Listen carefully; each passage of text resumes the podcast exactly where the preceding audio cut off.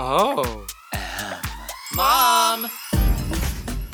Hi, mom listeners. Listen, this has been a very busy week for us. We've put out a ton of exciting and exclusive content on Mom Plus, and we wanted to take a moment to break it all down for you right here.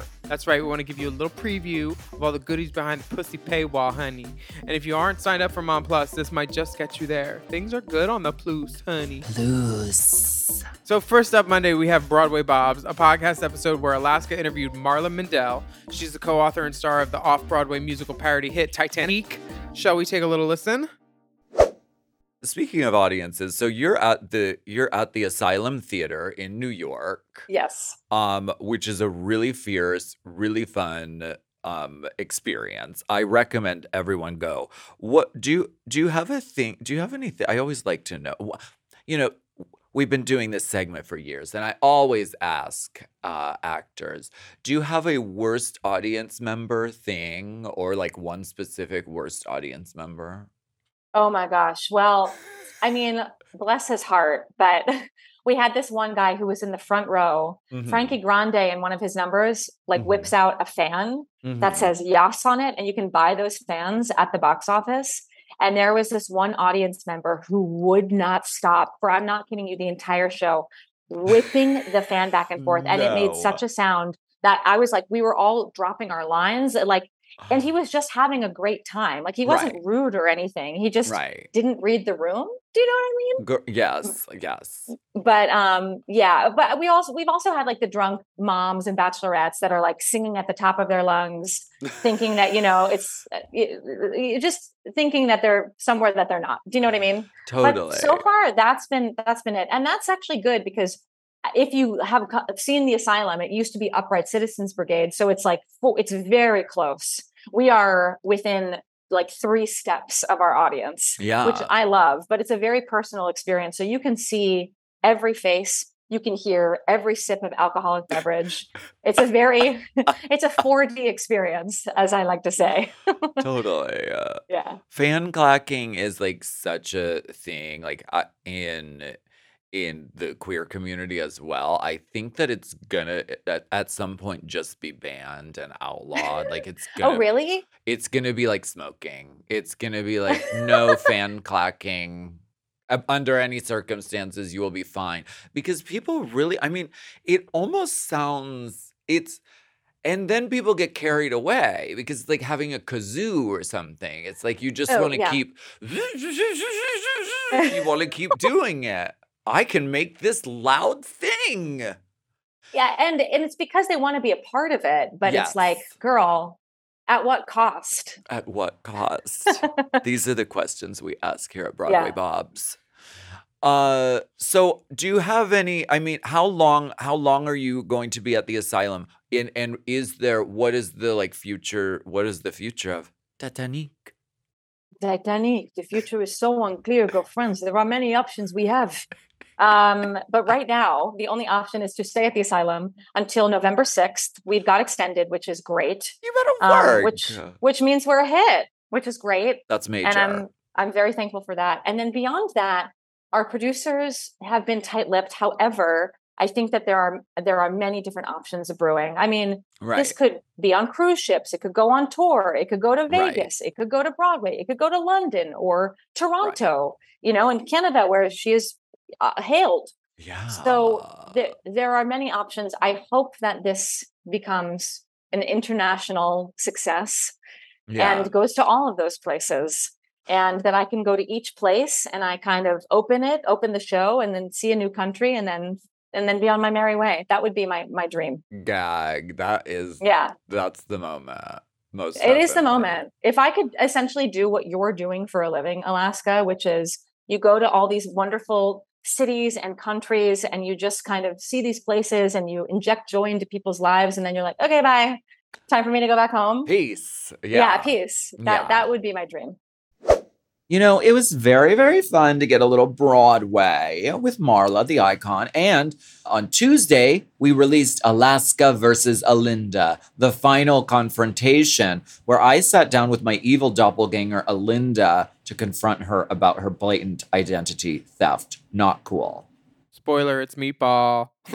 but this is not scat hunting. It's hilarious. And then the podcast becomes a super cute conversation with Alaska Meatball, which we share a little preview of as you right now. If you had to eat one meal every day for the rest of your life, what would it be?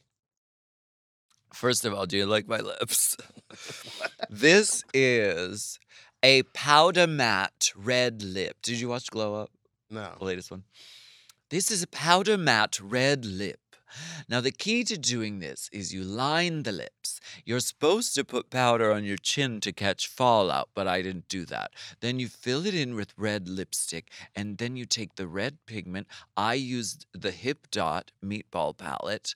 I used the color, what is the red color called? Uh, putanesca. Puttanesca.